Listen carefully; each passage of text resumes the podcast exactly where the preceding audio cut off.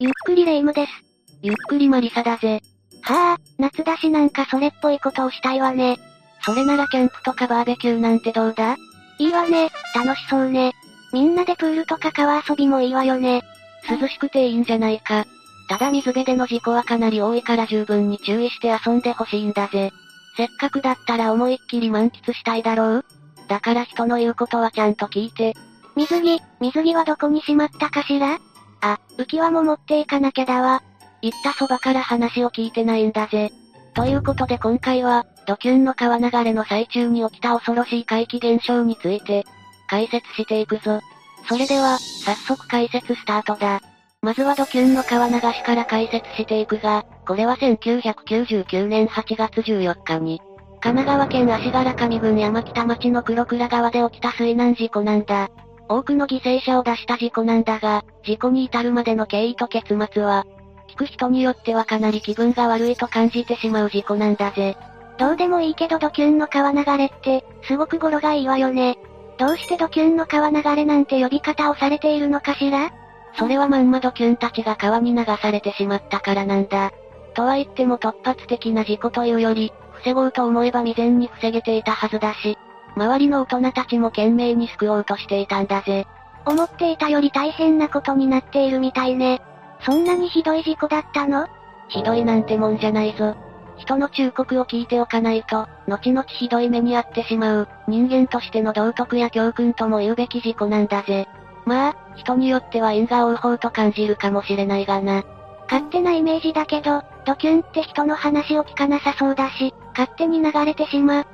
あら？誰か来たみたいね。見事なフラグを立てたレイムは放置して話を続けるぞ。事故の被害者となってしまったのは、大人と子供合わせて25名の集団だったんだぜ。事故発生の前日から、黒倉川の河川敷でキャンプをしていたんだ。かなりの大所帯だったのね。友人同士で遊びに来ていたのかしら？とある会社に勤める社員たちが、家族や友人、さらには友人の婚約者などを集めて、横浜市から遊びに来ていたみたいだな。ちょっと人数が多いくらいで、特にドキュン要素はなさそうね。と思うかもしれないが、このドキュンパーティーは、こともあろうか川の中州に野営を始めてしまったんだぜ。中州って、あの川の真ん中にある砂地のことよね。ああ、霊夢の言う通りだ。中州っていうのは、上流から流れてきた石や砂が年月をかけて積もったことで陸地になった場所だから、雨で川が増水した場合には簡単に川の底になってしまうんだ。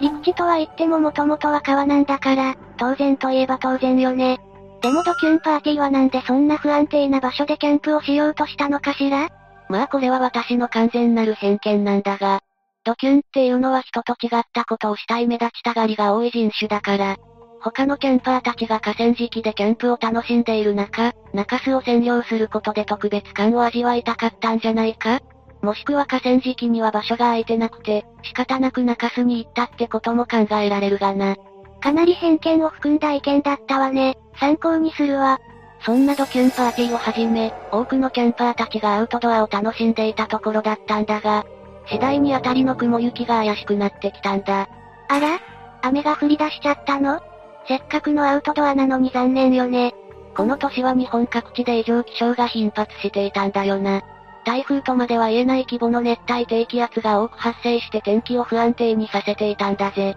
今回の事故もこの熱帯低気圧の影響による大雨が原因だったんだ。この日も天気が不安定だったってことなのね。それにしてもいくら大雨とはいえ、大の大人が流されるような濁流に急変するものなの？もちろんそんなことはありえないんだぜ。川の水位が上がってしまうのは当然だが、いくら大雨とはいえ、人が流されるような濁流になるには、ある程度の時間がかかると言えるな。ということは、天候が悪化し始めてから人が流されてしまうような濁流になってしまうまで、避難できる時間は十分にあったってことよねああ、そうだな。じゃあなんでドキュンパーティーは最後まで避難しなかったのかしらそれはな、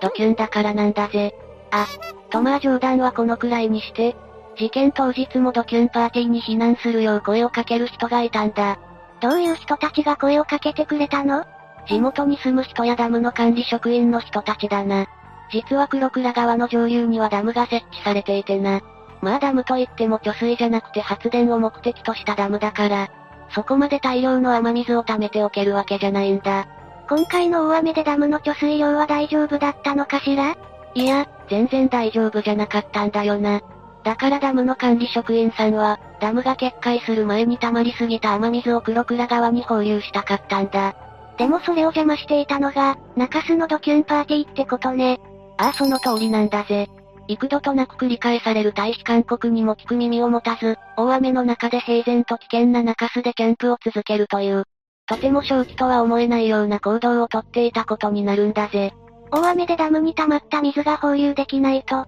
ダムが決壊してさらに多くの人に迷惑がかかるわよね。その通りなんだぜ。それに一気にダムの水を放流してしまうと下流の地域で川が氾濫する恐れだってある。そうならないためにも、ダムはこまめに放流をしているんだ。そうだったのね。危なくなったら放流するってわけじゃなくて、未然に氾濫しないように工夫していたのね。ちなみにこのダムがもしも放流を始めていなかったらどういう事態になってしまっていたのかしら？このダムが決壊してしまうと、溢れた水が一気に下流へと流れ込んでいくんだぜ。ただ黒倉川には美穂ダムというもう一つのダムがあって、そこで氾濫が起きないように水流を調整しているから安心。かと思いきや、一気に大量の雨水が流れ込んでしまうとダムの構造的にも勢いを受け止めきれず、決壊してしまった場合は下流にある小田原市に甚大な被害を与えることになるんだぜ。なるほどね。二次被害のことを考えるとダムの放流には何の問題もなかったと言えそうよね。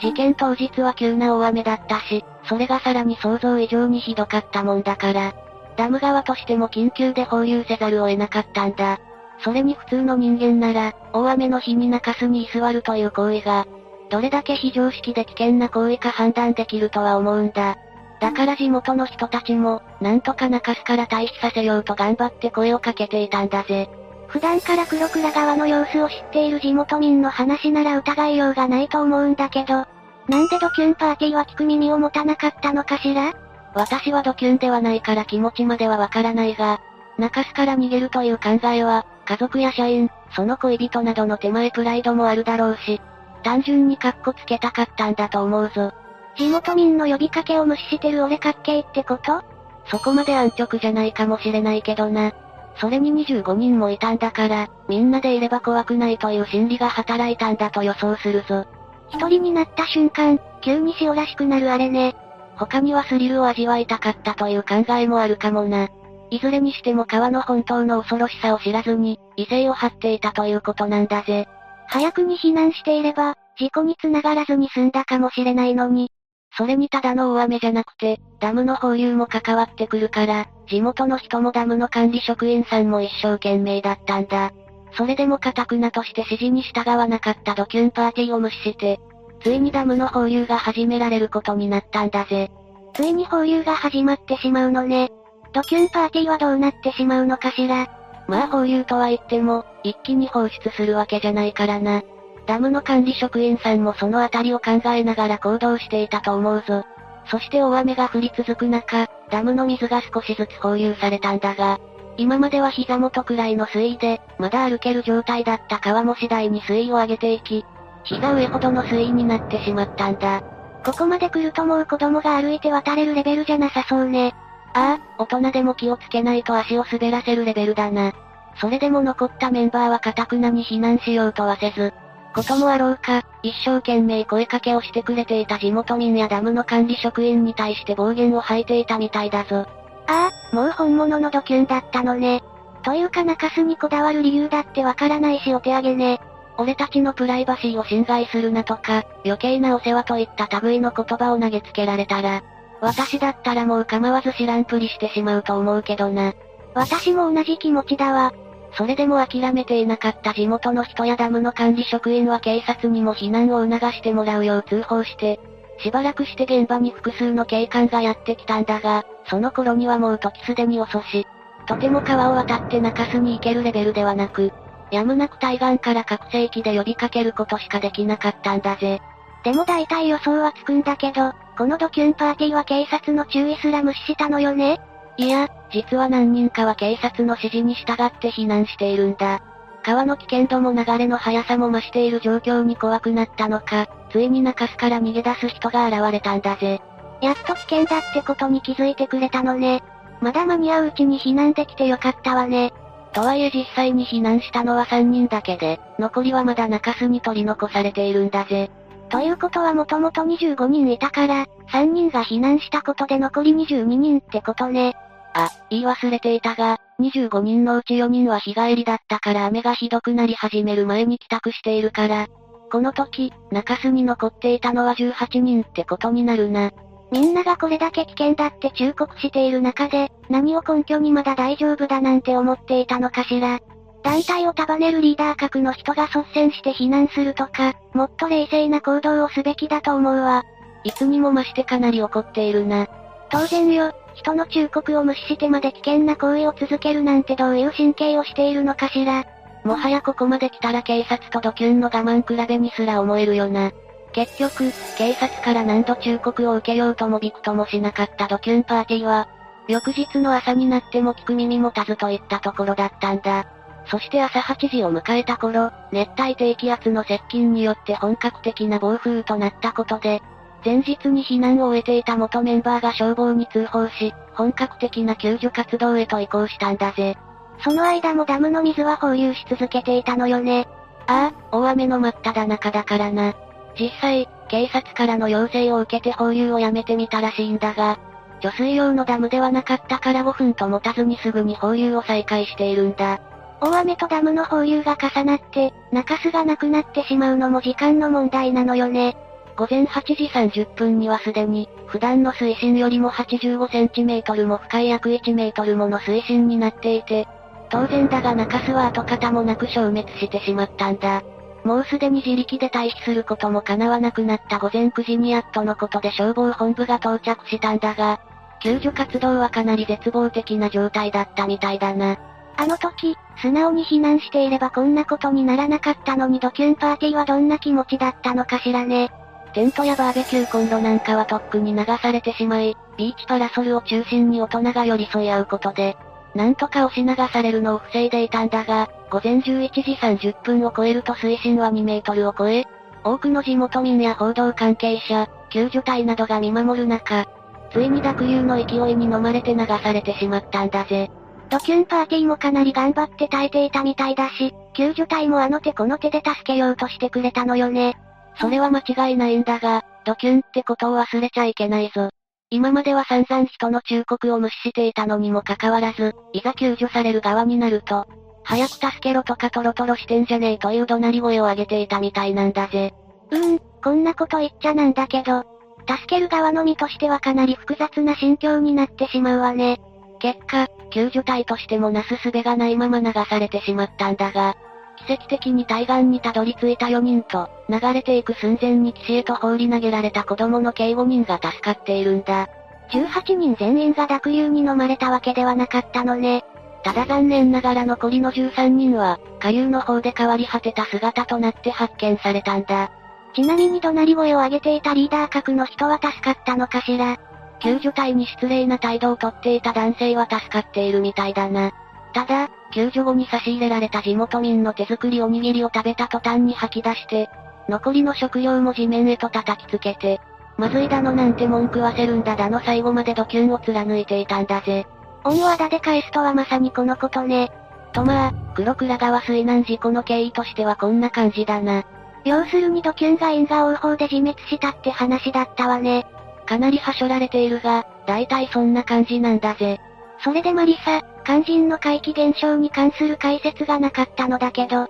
一体いつどこで起きていたのかしら？まさかドキュン全員が幽霊だったなんてことはないわよねそれはさすがにありえないんだぜ。黒倉川で起きた怪奇現象は、とある一枚の写真に収められていたんだ。とある写真？誰が撮影したものなの？事故の顛末を見守っていた地元民や報道の人たちだな。一体どんな写真が撮れたのか気になるわね。まずこの写真を見てほしいんだぜ。これは救助された子供を、消防隊員が優しく抱きかかえている写真だな。悲しくも微笑ましい様子を切り取った写真ね。問題となった怪奇現象はこの写真の中で起きているんだぜ。え、全くわからないわね。子供の右側にある岩肌に注目してみると二つの顔のようなものが映り込んでいるのがわかるか？うーん、まあ言われてみれば。って感じかしら。正直に言って、あまり嫌な感じもしないんだけど、本当にこれは心霊写真なのかしら？まあぶっちゃけ私も怪しいとは思っているぞ。紹介している本人がそれを言っちゃおしまいね。まあな、でも私に霊感はないんだし、これが心霊写真かどうかなんてわからないだろう？それにもしかしたら岩肌だけじゃなくて他にも霊が映り込んでいる可能性だってあるしな。なるほどね。まあ仮にこれが本物の心霊写真だったとしても、この霊たちが悪さをして水難事故が起きたとは思えないわね。この事故は全てドキュンたちがきっかけになっていたしな。心霊写真はこれだけじゃないんだぜ。とは言っても、もう一枚の写真は現物がないから、霊夢に見せることすらできないんだがな。それがどんな写真なのか、マリサは知っているの？ああ、なんでも現地で報道活動をしていた人が撮影したもので、撮影された場所は事故の発生現場より下流にある丹沢湖で撮影されたものだったんだ。何気なく湖の水面を撮影していたらしいんだが、いざその写真を現像してみると、水面からこちらを覗く無数の人の顔が映り込んでいたんだぜ。一人じゃなくて無数に？それは確かに怖いわね。ただ話には続きがあって、今回の水難事故で命を落とした人の数は13人なんだが、例の写真に写り込んでいた顔の数も13人分だったんだぜ。偶然ではなさそうね。もしかして水難事故で命を落とした人たちが早く体を見つけて欲しくて、姿を現したのかしら？そうとも考えられるし、ただ生きている人間のことが憎くてしょうがなかったのかもしれないよな。まあいろんな解釈ができるわね。というか現物の写真がないんじゃ、なんとも言えないわ。確かに霊夢の言う通りだな。まあ怪奇現象に関してはざっとこんな感じだな。正直言ってもう少しインパクトのあるものが登場すると思っていたから、ちょっと拍子抜けしちゃったわ。それにこれなんかより、 DQNパーティーのズーズーしさとかふてぶてしさの方が、聞いててよっぽど恐ろしかったわよ。確かにな。再三忠告し続けてくれた地元民やダムの管理職員はもちろん、警察や消防隊員にお礼を言うどころか、かなり横着な態度をとっていたからな。同じ人間とは思えない、狂気すら感じてしまうほどだったんだぜ。ええそうね。ある意味、教訓と言ってもおかしくないレベルの事故だったわね。とまあ、解説は以上となるぜ。今回は人の忠告を無視し続けた結果の悲惨な事故だったけど、なんかすっきりしないわね。冒頭でも言ったとは思うが、人によって胸くそ悪い話に感じるっていうのがこれなんだぜ。事故によって命を落とした方については、本当に残念だったと思うけど、やっぱり人の話はちゃんと聞いた方がいいわよね。ああ、もちろんなんだぜ。だからレイムももっと私の言うことをちゃんと聞いてほしいな。え、何か言ったかしら？言ったそばから話を聞いてないとは、いい度胸なんだぜ。さてみんなは今回の話を聞いてどう感じただろうか？他にも、川で起きた恐怖の怪奇現象や水難事故を知っているって人がいたら、ぜひコメントで教えてほしいわね。ということで今回はここまでにしよう。最後までご視聴ありがとうございました。